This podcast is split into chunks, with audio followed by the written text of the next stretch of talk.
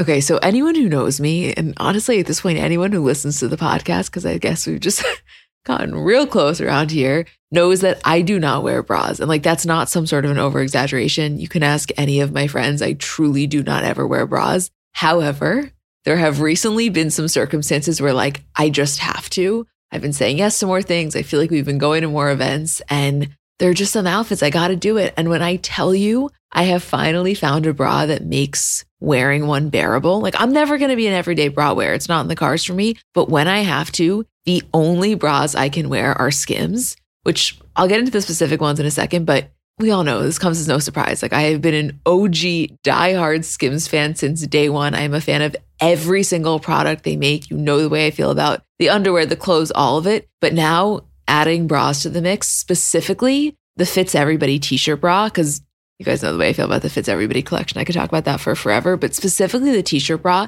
it's just so comfortable. I don't know, the straps don't dig into you. It's probably the only bra I've ever worn where when I get home, I'm not like dying to take it off, which I cannot express how massive of a feat that is for someone like me.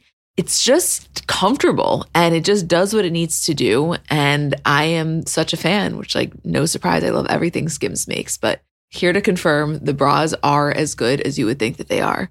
Shop Skims bras at skims.com, now available in 62 sizes 30A through 46H. If you haven't yet, be sure to let them know we sent you. After you place your order, select podcast in the survey and select our show in the drop down menu that follows.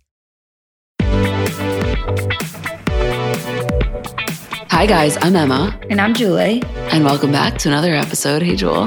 Hi, Em. This Kim and Kroy stuff is really heating up. How shocked are you? Unbelievably so. I mean, when this initially first came out a few weeks ago, Isabel and I came on here basically doing an emergency Bravo segment to process it. And yes, Kim had filed for divorce, but also it came pretty immediately after it was reported that they owed $1.1 million in back taxes. It seemed like there was a lot of legal financial stuff on the horizon. And so at least the general thought was that it was very possible this divorce was kind of a strategic move in order to avoid some of the legal and financial complications. And what's coming out now, it just feels like maybe that is not the case. I mean, the first thing, so this is on May 17th, it comes out that Kim wants Kroy drug tested. Quote, Kim Zolciak says she's witnessed her estranged husband, Kroy Biermann, smoke pot, and she's afraid for her kid's safety, asking a judge to step in and force him to get a drug test. According to legal docs obtained by TMZ, Zolciak says she's got serious concerns for the safety and well being of her four minor kids while in Kroy's care, and she points to his marijuana smoking as the source of her fear. Zolciak is asking the judge to force Kroy to submit to a five panel hair follicle drug screen and that he not cut or remove any of his hair until the screen is complete. Okay, so then five days after that, it comes out that Kroy wants Kim to get a psych exam stating that she's got a gambling problem. Again, this is from TMZ. According to new legal docs obtained by TMZ, Kroy says Kim's been showing some, quote, very troubling behavior that's accelerated in the months leading up to their divorce. Kroy claims Kim has admitted to him that she's spending a lot of time and money on online gambling and other games of chance, and he claims her, quote, compulsion has devastated the family financially. What's more, Kroy claims Kim is so consumed with online gambling, she's unable to properly care for the couple's four minor children. And as a result, he says he's concerned for the kids' safety and well being. I mean, this was not what we initially thought when that divorce was first announced. I feel like with this, there's part A and part B, which is how you felt about the divorce announcement first. Like, were you shocked? Did you see it coming? Did you think that it was a strategic move? And then part B, which is once you came to terms with the fact that they really were getting divorced, did you expect it to be this messy? So, part B never happened for me. I never came to terms with the fact that they were getting divorced. I really did believe that it was entirely a strategic move. I mean, you have to understand if you watch Don't Be Tardy in the way that I did, there was no world in which they were getting divorced. Like, yes, they were very bizarre as a couple and a lot of the stuff was super outlandish, but it just felt like it really worked for them this very specific way. So I guess to answer your question, I hadn't gotten to part B.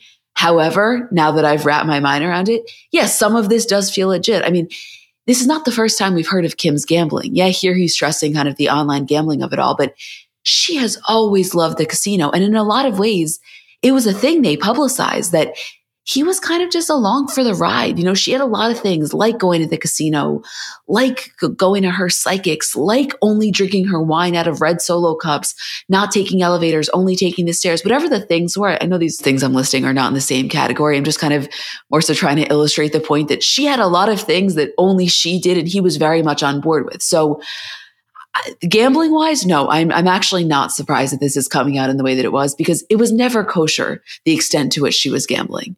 So then I guess the question that I have is Does all of the tax troubles go back to the gambling, or is the gambling coming up now more of a strategic custody move? Okay, so here's my thing, and this is just my opinion. I think it is kind of bold to assume that all of the alleged financial problems are a result of the gambling because gambling aside, the question about where they were getting the money from has always been there. I mean, the house they lived in, the cars they drove, the level of service they had in their home, everything. It always felt like there is no way the money that they are making is supporting this. So I think there was always a thought of them overspending, gambling or no gambling. However, I certainly think it exacerbated the issue. I can't tell what's crazier the fact that this is happening or the fact that you and I are starting the regular episode with a Kim and Kroy update? I mean, in all fairness, if we're thinking about the podcast in terms of ranking the three episodes this week, for Bravo, we have the Summer House finale and part one of the Vanderpump reunion. For Kardashians, we have the season three premiere. So, like regular episode wise, there's not a hell of a lot going on. To me, it makes total sense we'd start with Kim and Kroy before we do Harry Styles. I mean, listen, it makes perfect sense to me too. I just didn't think I'd ever see the day, but I'm so glad to be here. In the very few times where I know what's going on in something that is typically yours and Isabel's expertise, such as Kim and Kroy, such as Vanderpump, like I am so excited to be able to just give a little tidbit of, of information on or a little bit of an opinion on it. Well, I do think that it's interesting because there are a lot of people I'm sure listening to this that are very familiar with who Kim and Kroy are, but only in the way that you are. They never watched Atlanta. They never watched Don't Be Tardy. But if you are a fan of pop culture, Kim and Kroy have kind of gotten into your orbit in some way. And I think so many people, whether or not they were fans, I mean, a lot of people I would say were relatively indifferent, but they were kind of just amazed at the way in which they lived their life because it seemed so bizarre. But I think the thing that really stuck was that yeah, it seems so strange, but it really just seemed to work for them. And so the fact that this facade is now lifting and maybe it didn't work for them and maybe he was really not on board with her bullshit in the way that he appeared to be. I think that that is at the very least interesting, while at the same time, obviously being sad because they have a lot of kids together. Well, it's really interesting because I think there's also probably a huge amount of people, or maybe not a huge amount, but there's definitely a decent amount of people that probably listen to the regular episode and are going, I have no idea who the fuck Kim and Kroy are. That's also possible. It's hard for me to consider that reality because I feel I have known of them for so long and have been so familiar with every crevice of their Atlanta home. But I mean, this is a great time to first get acquainted. I will say that. I always think it's the most amount of fun to become familiarized with somebody in the middle of a scandal. It's like that moment during Scandoval when anybody who didn't watch Vanderpump or didn't really know what was going on saw a picture of Tom Sandoval for the first time and they were like, wait a fucking second. This is the guy that's at the middle of all of this. No, I'm sorry. That has been one of my favorite realizations in all of this because as a Bravo fan, it feels so validating. Because yes, we've been very familiar with who this guy is and we still can't believe it. So then to actually experience people witnessing him for the first time and then really wrapping their minds around him being the center of this whole thing, it is such a unique experience to be an onlooker for. It really makes me think about the whole Tristan Thompson thing because it's like, okay, every time this happens, we're like, stop sleeping with Tristan Thompson. But you and I always come on here and say, like, he's so deeply unattractive to us because of what he has done. But on his own, obviously, he is he is a very attractive guy. When it comes to the whole Scandoval thing with Tom Sandoval being at the one in the middle of it, it's almost like you feel like you're going crazy because it's like whether it's a personality or an aesthetics thing, it doesn't make sense on any level. No, the whole thing is deeply confusing. And that layer of it, like the non Bravo watcher wrapping their minds around it, is uh, definitely an aspect of this whole thing that provides a little bit of levity to an otherwise, I would say, pretty intensely serious situation. I would say so as well. Absolutely. Although, for a very serious situation, I have to say, like, I have such a deep appreciation. And I said this to you yesterday when the Call Her Daddy trailer came out and it's suspected that Ariana is going to be on Call Her Daddy. I have such a deep appreciation for the way that it's being handled from a pop culture perspective. Well, I think that a lot of that speaks to the fact that Ariana has played her cards right. She could have done any interview anywhere when that initially broke. Obviously, she has a responsibility to Bravo, although Sandoval didn't care. I mean, he went on Howie Mandel. But the fact that Ariana has pretty much not said a word. We've known that she has been taking in these serious business opportunities. We've seen her say a few things to paparazzi here and there, but then right after the finale, she goes on Watch What Happens. She does a 30 minute solo episode. She's now doing all of these morning talk shows. Now she's going on Call Her Daddy as the reunion is starting to come out. I mean, she did it right. You know, she did what I think is one of the hardest things, which is holding your tongue, especially when given so many opportunities to not. And she held her tongue in a way that is now making anything she's saying even more powerful. And so to me, her team was the only one in all of this that handled it well. The thing with Ariana is that she so clearly sees the bigger picture. She took this very terrible situation and looked at Tom Sandoval and was like, not only are you not winning here, but I will come out so significantly on top, so much more on top than anybody thought possible. And she just took it and ran with it. And I just have an immense amount of respect for the way that she has handled this whole thing. Well, the other piece to this that I find to be really interesting, and Isabel and I were talking about this a little bit on the Bravo episode, but on a recent episode of Flawless podcast, she was saying that when this initially broke, Ariana was fully leaning in. She was willing to amplify it, but she also gave everyone involved full permission to really just ream him out. And yes, some of that was fueled by anger, but she was also saying a lot of that was because Ariana knew that if this was able to be kept kind of a secret, she didn't fully trust herself to not go back to him. You know, she needed this to be fully blown up. So there was no way she could kind of just turn a blind eye. It was almost like an insurance policy for her that let this go up in flames so that at least she knows 100% she's not going to go back with him.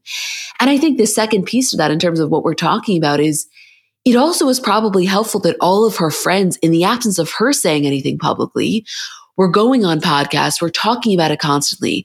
You know, Lala's talking about it on Jeff Lewis. They're all talking about it on their own individual podcasts. And I do think that that was probably helpful in allowing her to not do any of these breakthrough interviews, hold her tongue while knowing he was still getting shit on plenty. Right. It's like, I can wait to tell my story, but I don't, not at the sacrifice of, of my truth or not at the sacrifice of allowing him to create some sort of a narrative. You know, it's interesting. I was just thinking as you were talking, like, I wonder if the way that this specific scandal was handled will be something that almost becomes a blueprint going forward for both reality stars and regular stars if something like this were to happen where there's so clearly one right party. Because what Scandoval has given everybody in terms of the camaraderie of talking about it, the never ending relevance. This has been months and months, and it is still something that we have spoken about every single day for the most part. So I just am so curious if you're a celebrity, if you're a reality star, if you look at this situation and say, Ariana clearly came out on top, everybody had her back when things are so black and white in terms of who's right and who's wrong, maybe we do lean in a little bit more. Maybe we do blow a scandal up instead of trying to keep everything low key and out of the press. I just think it is so dependent on the individual situation. And obviously, them being reality stars really contributed to it. Also, the fact that for the last however many years, we had such an intimate understanding of their relationship. But I do think about it in terms of the Khloe and Tristan of it all, because in the most recent iteration of the cheating scandal, obviously this was not our stance, but a lot of people who maybe aren't fans of the Kardashians, even some people that are, had the stance of like, yeah, it's a terrible thing that he did, but also we don't feel really that bad for her because what did she expect? Again, that was not our stance, but a lot of people felt that way. I mean, when that initial TMZ story broke about Maralee Nichols giving birth right after it was confirmed that the surrogate was pregnant with their second child, it was not a favorable response from the general audience. And so what I was saying to Isabel last week, just in terms of as it applies to Bravo, but this can really be applied more generally. It is so, so, so rare to have a situation like this where every single person is on the same page because there's no argument you could make for it being Ariana's fault. There's just simply not. And even with the Khloe and Tristan stuff, while some could say it was very black and white, a lot of people would say that it wasn't. A lot of people were really coming down hard on Khloe. And I think one, the way that Ariana was viewed in the general Bravo world, but second of all, the fact that it was not only her boyfriend of a decade, but also her best friend that she defended tirelessly.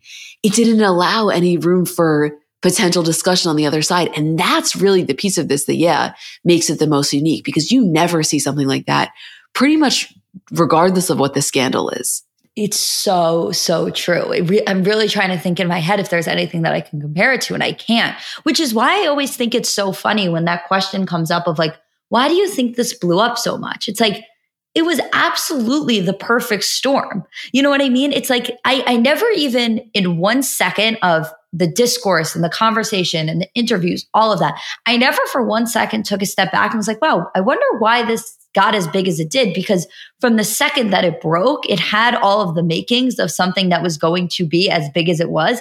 And then it was just handled in a way that, again, just created the perfect storm. It created the perfect amount of pop culture, drama, interest, conversation, camaraderie, everything about it was perfect. And so it's so funny to me when that conversation comes up of, well, why do you think that this of course it happened. We're starved for for celebrity drama. We're starved for things to be handled in a messy and yet interesting way where you can consume it almost guilt free.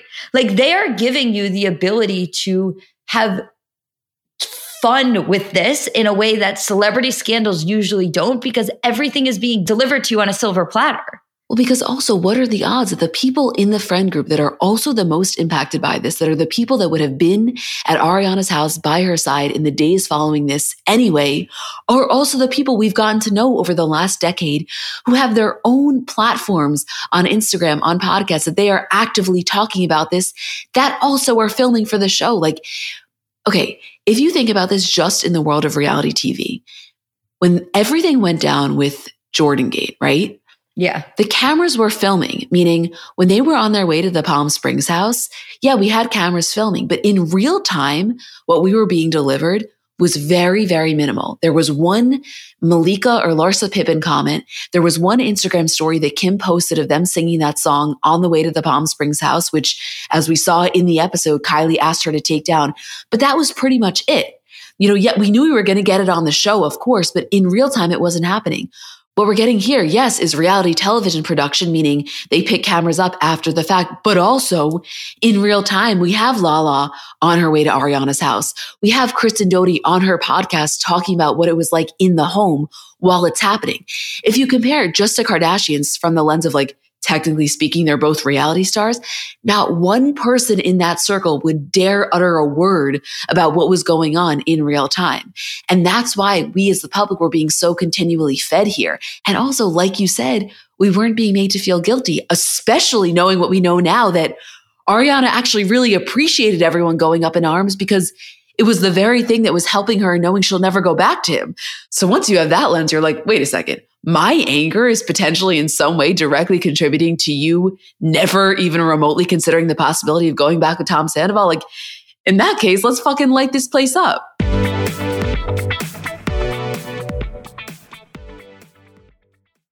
So I know we're all kind of operating at a different skill level when it comes to makeup. Like I have some friends who they do their makeup and it looks like they got it professionally done. I have others who know nothing about any products. And then I would say I'm somewhere in the middle. Like by no means am I very skilled, but I think I can hold my own. And in terms of my everyday, I'm just doing mascara, lip gloss, and maybe a little bit of highlighter on my inner corner. So if I'm only using a few products, I need them to be excellent. And I've recently been very into the Thrive Causemetics mascara, which I'll tell you about in a second. But just in general, a note on the company. For every product purchase, Thrive Causemetics donates products and funds to help communities thrive, which I just love knowing that I'm buying from a company that does that.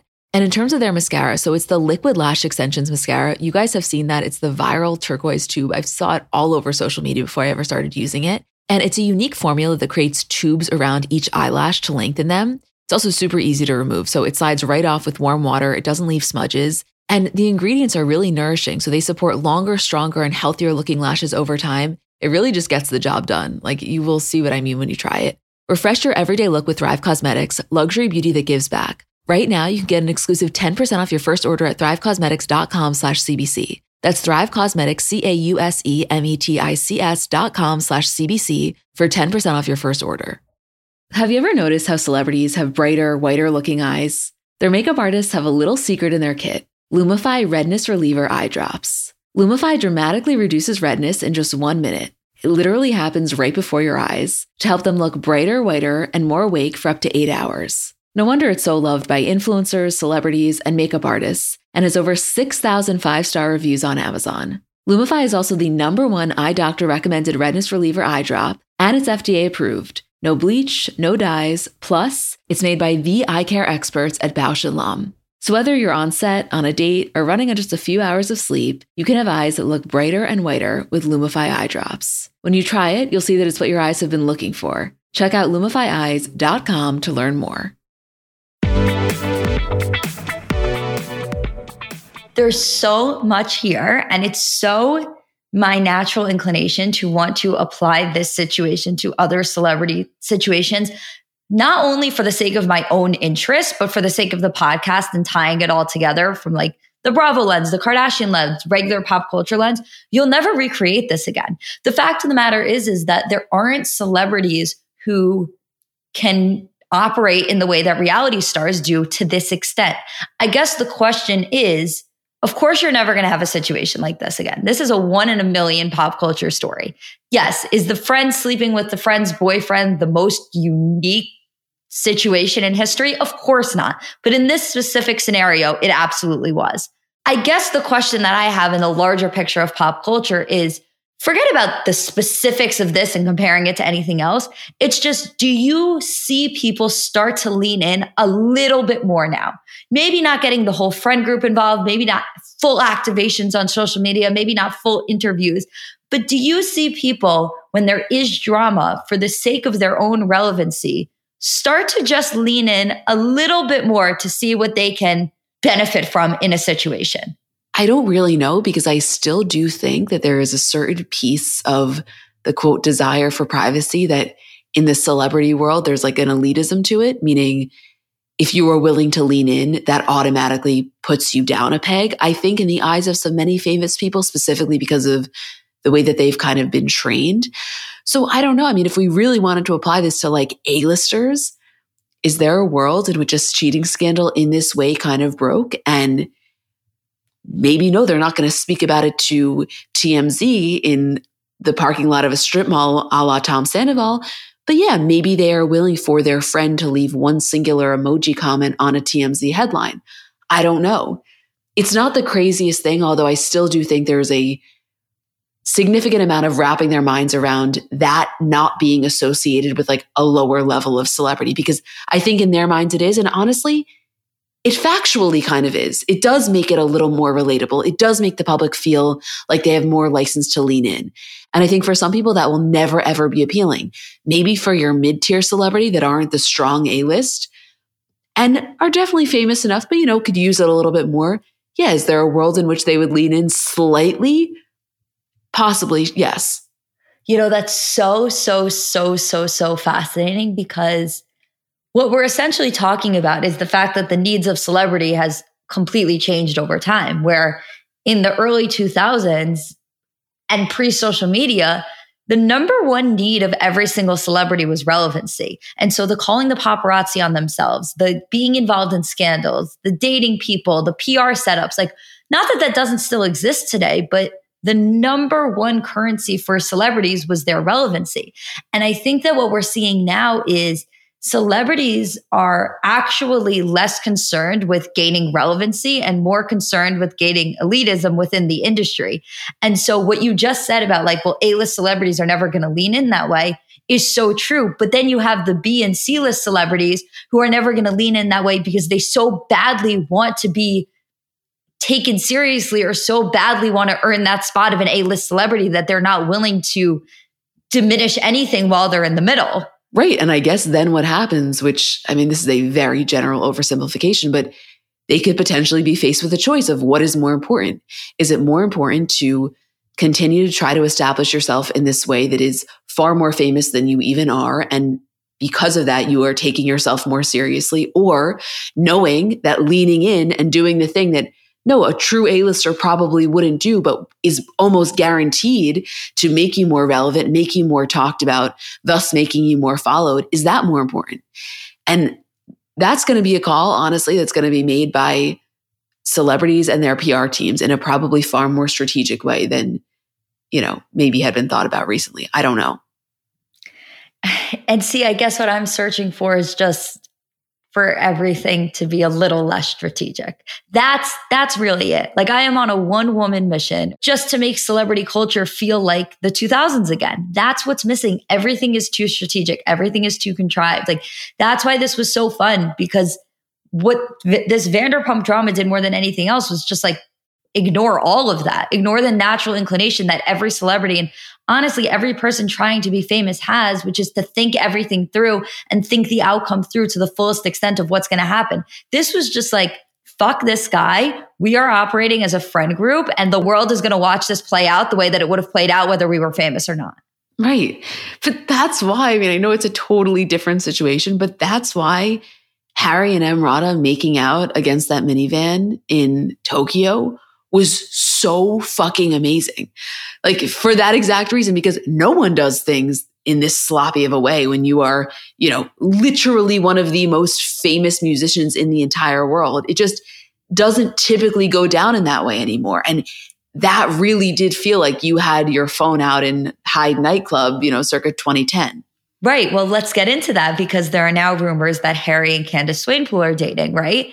And so, first of all, which I totally believe, but you're not going to see Harry making out against a car in Japan or anywhere else with her right now because I think that that experience forced him into a position where he was like, okay, I'm not going to slip up like that again. Whereas in our idealized version, it would have been like, oh, wow, everybody really had fun with that. There was really no backlash from it. No one cared that I did it. They just saw me as this fun, normal guy for a second. What a great look for me in that way. But it's not how it's, I think it's perceived as the celebrity. I think when you're the celebrity in this day and age, that makes you retreat a little bit more. Let me just read this quote from The Sun. A source told The Sun, quote, Harry is one of the world's biggest music superstars, so it's not surprising supermodels are lining up to date him. He's got history with Victoria's Secret models and has been linked to six others who have all walked in their fashion shows. Candice is one of Victoria's Secret's most successful angels, and Harry would be a lucky man if he managed to woo her. Who the, wrote that quote? I don't know. Like, I was just about to say, who is writing that? Like, that is a quote that I would give if you were dating somebody famous. what? He would he would be a lucky man if he managed to woo her. or like you're like somebody's mom, like Candice Swanepoel's mom gave that quote to this. Yeah, yeah, no, no, no. I, I agree with you though. I mean, who's to say? But I would not even be the littlest bit shocked. To me, this seems wildly on brand. I love Harry in this era of like, there's going to be just a million dating rumors about everybody. Similar to what we were saying about Kim. Like, Kim in her single era is going to, anytime she's with somebody, it's going to pop up as a dating rumor. And like, I can't do anything but have fun with that.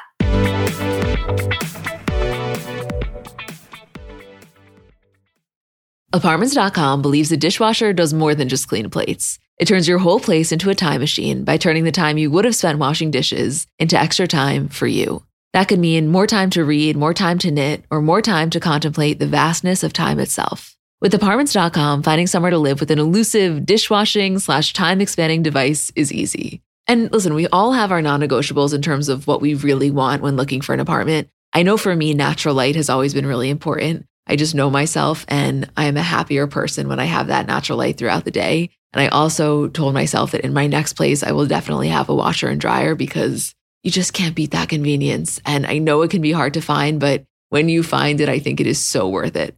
Apartments.com hosts the most rental listings with over 1 million available units. And with comprehensive search tools and instant alerts, you never have to worry about missing out on the perfect place. To find whatever you're searching for and more, visit apartments.com, the place to find a place. Let's talk about baby making for a second because it's really not as simple as it's made out to be, meaning there's just factually a lack of knowledge surrounding how to get pregnant. And kind of, you know, for many of us, we spend our lives trying to prevent unwanted pregnancy that when you do want to conceive, there's almost a lack of understanding and resources, which is why I want to introduce you to Frida Fertility. Frida Fertility is the only one stop shop that makes it easier to make a baby with a set of solutions for everything from egg and sperm health to ovulation tracking to conception aid. And basically, what Frida is doing is simplifying the journey to parenthood with products that help you go from trying to making a baby. And their products are innovative, easy to use, accessible, from ovulation prediction to at home insemination kits. They're kind of revolutionizing the conception aid game with the at home insemination kit, which is almost, you can think of it as like a modern, effective solution to the turkey baster. This is baby making simplified. Find Frida Fertility on Amazon, Target, and select CVS near you. Well, let's get into this Dua Lipa news because there's actually a piece of this that kind of goes into what we were just talking about. So over the weekend, Dua Lipa went Instagram official with her boyfriend, posting a photo of them from Cannes. His name is Romain Gavras. He's a French director. There had been speculation about them being together for a while now because they were seen earlier this year leaving a party together, but neither of them had commented on it. And she then, you know, makes it Instagram official. There were plenty of photos of them from the event as well. But of course, her posting it to the grid really solidified it in a different way. Anyway, her ex boyfriend, Anwar Hadid, who she had dated for two years, they split in 2021, posted an Instagram story that he then deleted saying, trying not to find and kill him, which of course was assumed that it was about Dua's new boyfriend, Romain.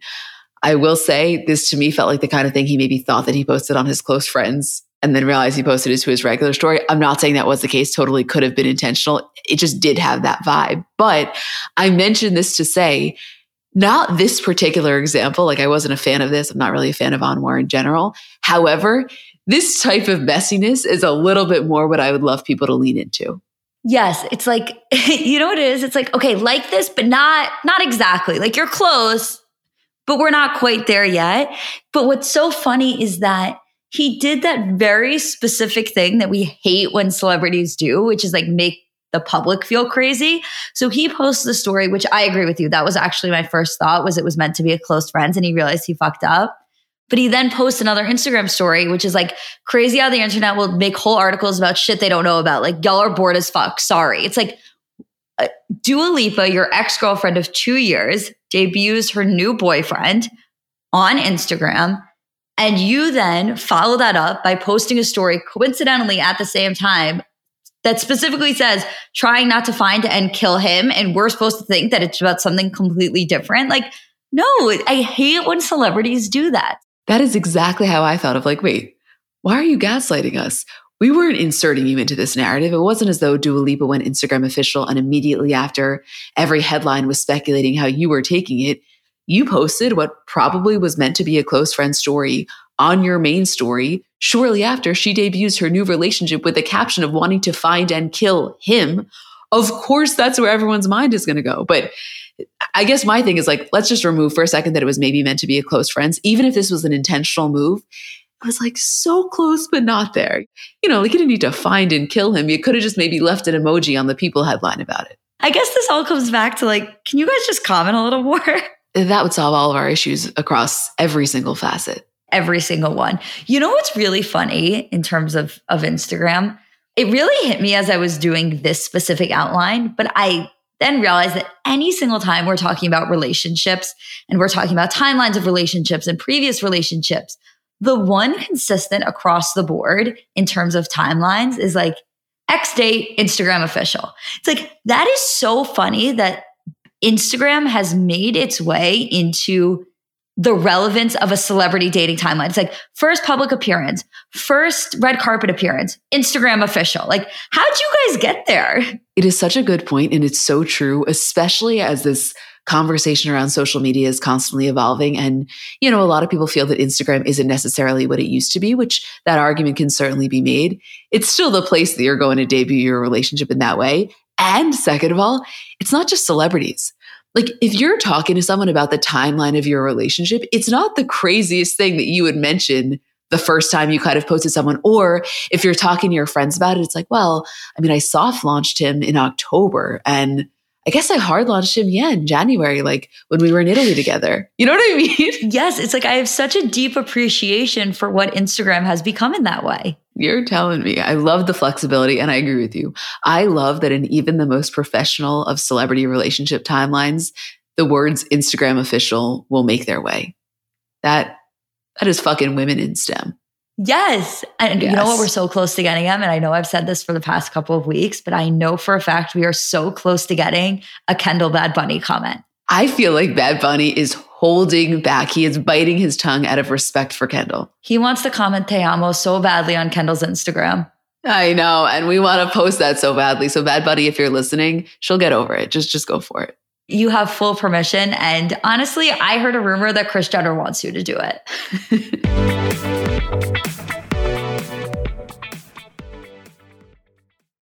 The wait is over. That's right, season five of The Kardashians is here. Just when you thought life couldn't get any faster, they're punching it into overdrive. Kris, Kourtney, Kim, Khloe, Kendall, and Kylie are back and continue to defy expectations in all their endeavors. So get ready to go behind the glitz and glamour of the most iconic family on television. The all new season of The Kardashians premieres May 23rd, streaming on Hulu. Let's talk about something near and dear to our hearts our furry companions. Life is full of unexpected twists, just like the ones we love to uncover about our favorite celebs. But sometimes those twists involve our four legged friends. Imagine navigating the unpredictable world of pet parenthood, where every day is a new adventure. Our partner, Spot Pet Insurance, wants to share a message to help make sure you're prepared for any unexpected curveballs, whether it's a sudden illness or an unplanned trip to the vet. Spot Pet Insurance can be your secret weapon against the unexpected. With Spot, you can get up to 90% cash back on eligible vet bills, helping you with those surprising expenses that seem to pop up when you least expect them. But wait, there's more. Spot Pet Insurance plans go beyond just offering coverage for accidents and illnesses. You can enhance your plan with their preventive care benefit, ensuring that routine wellness, vaccines, and more can be covered too. Head over to spotpet.com today to get a quote instantly. Trust us, it's the easiest thing you'll do to help secure the well being of your dog or cat. Visit www.spotpet.com today. Paid ad from Spot Pet Insurance. Waiting periods, annual deductible, co-insurance, benefit limits, and exclusions may apply. For all terms, visit spotpetins.com slash sample hyphen policy. Insurance plans are underwritten by either Independence American Insurance Company or United States Fire Insurance Company and produced by Spot Pet Insurance Services, LLC. Before getting into the Kardashian recap, we just need to mention this monumental real estate transaction that has taken place. Beyonce and Jay Z purchased a $200 million, 30,000 square foot Malibu home.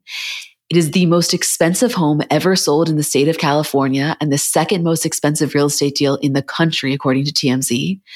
The previous record for California was $177 million, and the most expensive home is a $238 million Central Park penthouse that is owned by billionaire hedge fund manager Ken Griffin. The Malibu home Beyonce and Jay Z bought was designed by Tadao Ando, who's a Japanese master architect, the same guy designing the house that Kanye bought in Malibu. It was owned and built by William Bell, who's one of the biggest art collectors in the world, and it took him about 15 years to build this structure. It's all concrete. According to Daily Mail, quote, the property features four outdoor swimming pools, a spa and wellness center. Amenities also include a media room, multiple outdoor entertaining areas, a full size basketball court, and staff quarters, and is complete with a 15 car garage. Holy shit. You, you know what my first thought when I saw this house was? That it didn't look that big from the outside. A little bit of that, but my number one thought was, God, I hope they make a really easy system for getting the Wi Fi password in there because once you're inside concrete, there is zero phone service. Zero fucking phone service. I know. To pay, and apparently it was all cash. You know, it's like there's rich and then there's fucking rich. To pay $200 million cash for a Malibu home, thus making yourself the only people to buy real estate that expensive in the entire state of California, it's like a whole other realm. You know what I mean? It's like even the wealthiest of people can't wrap their minds around that. Right. This is the type of thing where it really puts into perspective what it means for Beyonce and Jay Z to be a power couple. And it's not that that necessarily is a reflection of them as a couple and their relationship, although I do feel like it has been solid for the past couple of years.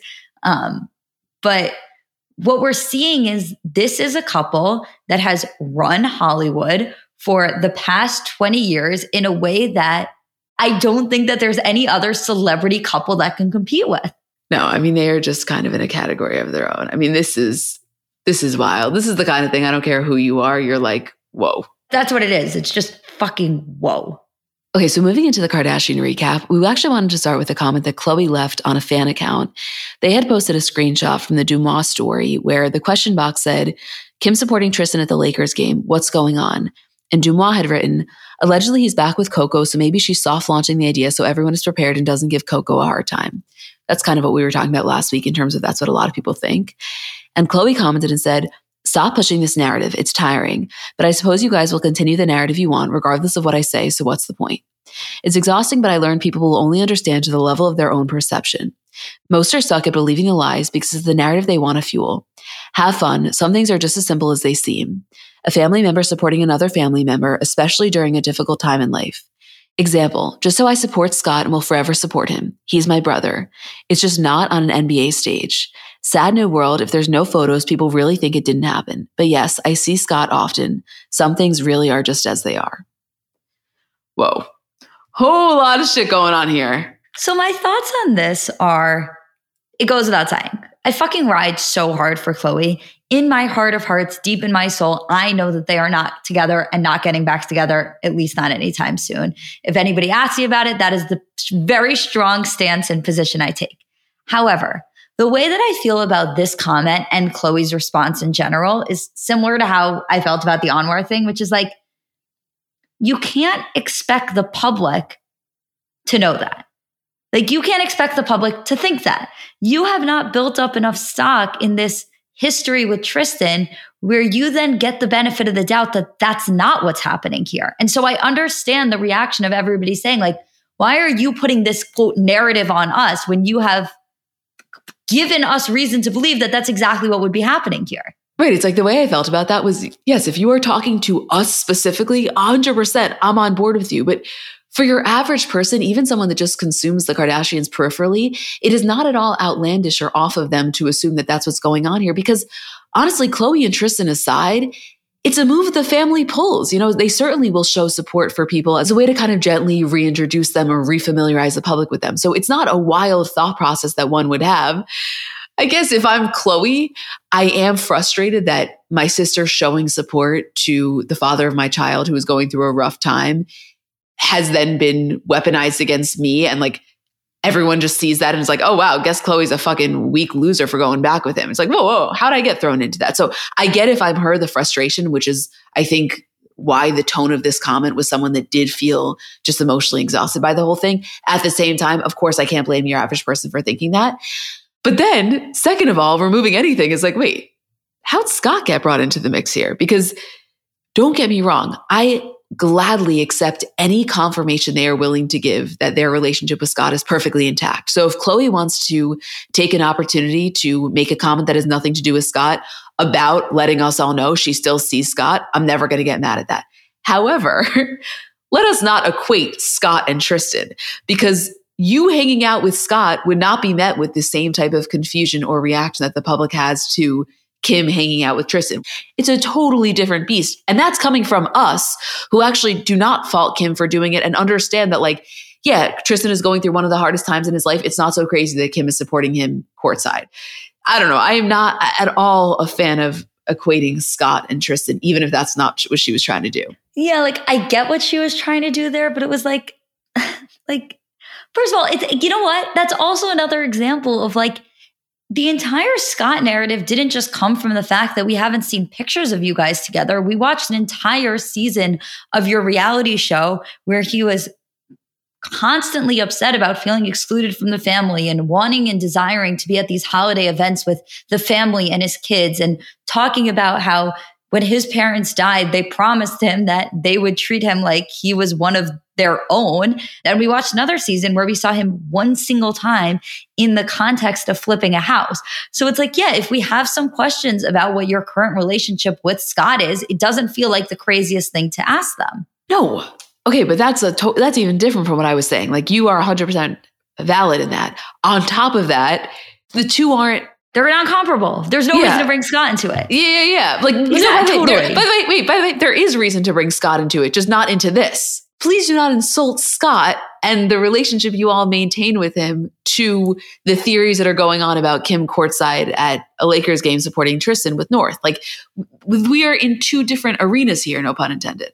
Two different arenas. You like that little pun?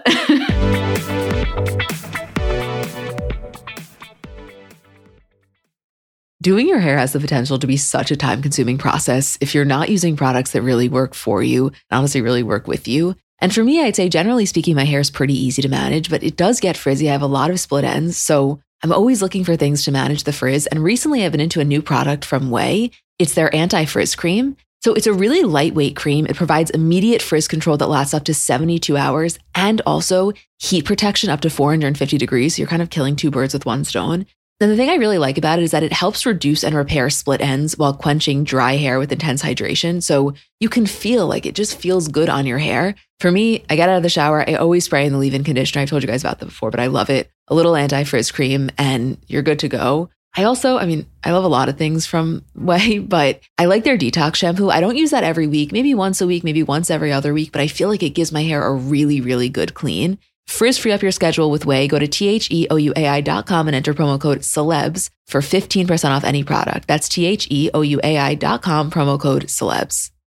50 high school senior girls descend on Mobile, Alabama every summer to compete for a massive cash prize. It isn't Survivor, it's one of America's most lucrative scholarship competitions for teen girls. It's been around for seven decades. Now you'll hear what took place behind the scenes. From Pineapple Street Studios and Wondery comes the competition. Host Shima Oliaee was Nevada's contestant 20 years ago. Now she's returning as a judge to find out what two weeks with 50 of the country's most ambitious teens can tell us about girlhood in America. What happens when the competitors are thrown into the deep end with the best and brightest? And how does surviving the competition prepare them for everything that comes after? Follow the competition on the Wondery app or wherever you get your podcasts. You can binge all episodes of the competition early and ad free right now by joining Wondery Plus.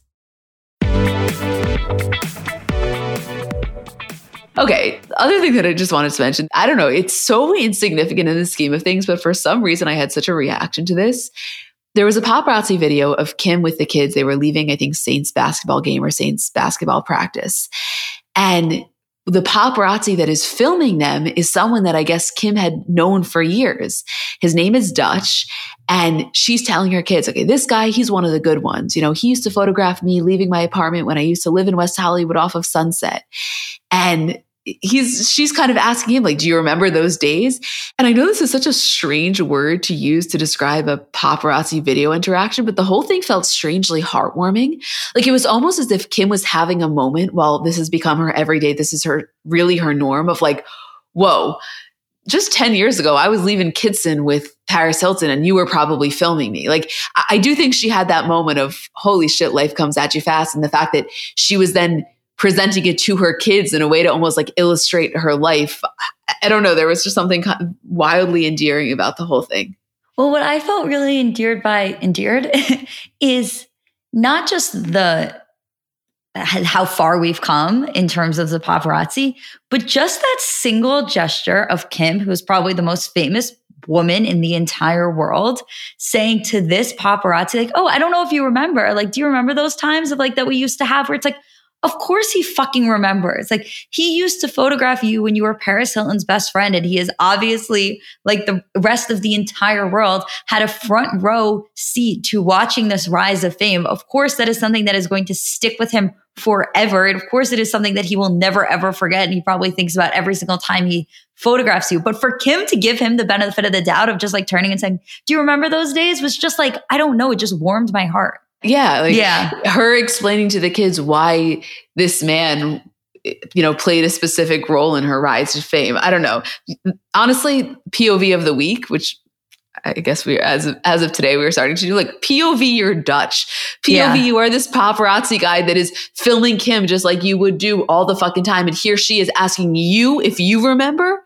Like Kim. Okay, you know what it is? You know what it is though? This is what it is with that with the, with what I was trying to get say.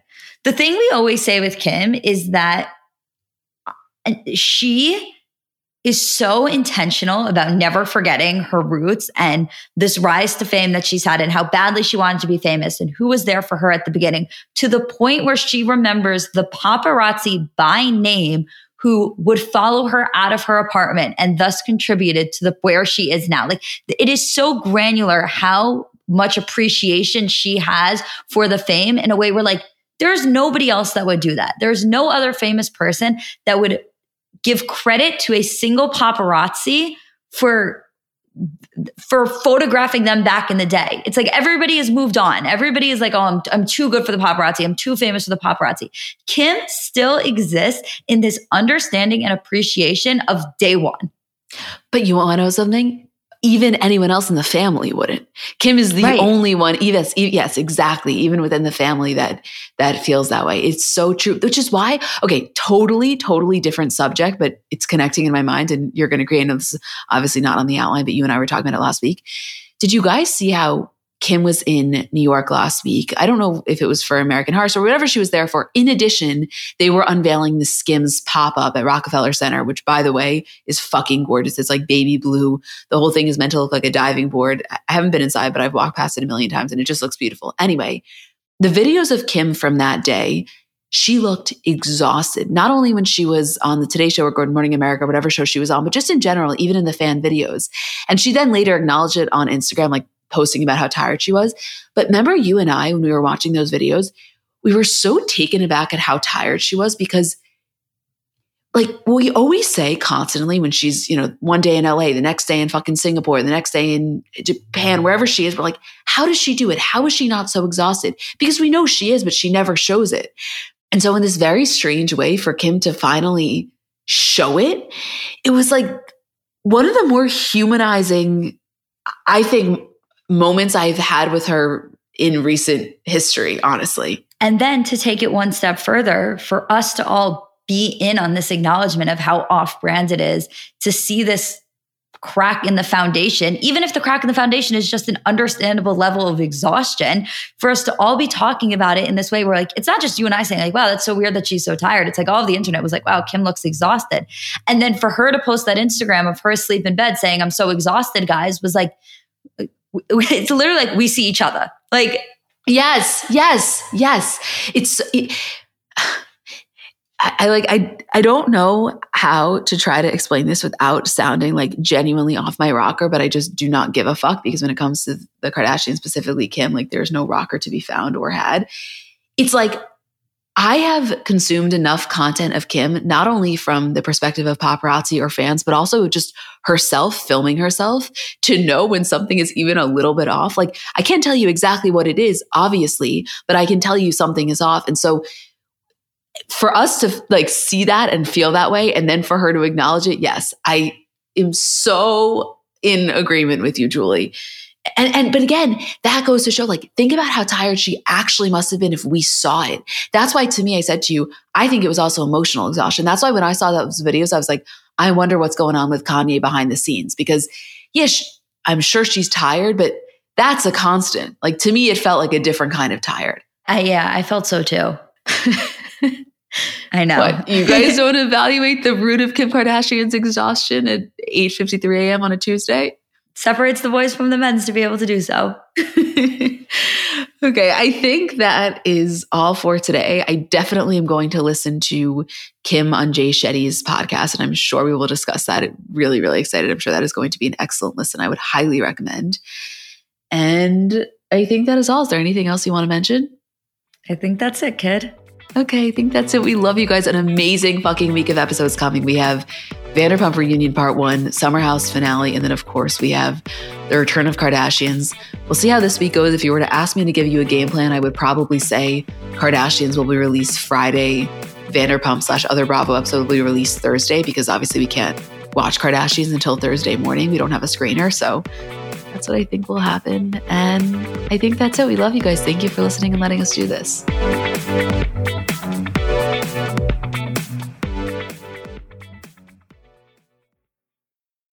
So I'm a big fan of transparency across all aspects of life. Like, generally speaking, there's pretty much nothing I wouldn't rather be told straight up. But specifically, when I'm buying something or paying for a service, I just want to know what I'm getting myself into. And oftentimes there can be so much nonsense or so much yada yada. For example, sneaky terms hidden in the fine print of contracts, or bills that randomly go up without properly alerting you, or budget airlines with cheap fares but then exorbitant fees to make up for it elsewhere. And we just should not need to be dealing with this type of yada yada in our lives. And yes, you could read every single word of every single contract, and that's one way of avoiding it. Or you can go with a trusted brand like Metro by T Mobile that helps you to get ahead and not pull you back. That's right. You don't take yada yada from life, so don't take yada yada from your wireless provider. Metro by T Mobile has no contracts, no credit checks, no surprises, and nada yada yada, which honestly gives so much peace of mind. Like, you shouldn't have to compromise for an okay option with sacrifices when you really deserve that full transparency. Stop by one of over 6,000 Metro stores nationwide.